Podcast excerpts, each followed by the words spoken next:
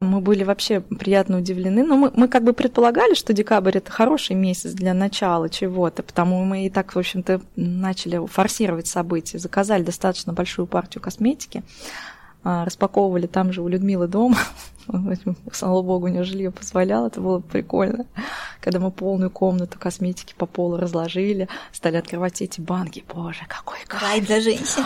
Кайф. Мы начинали все нюхать, все открывать, как она.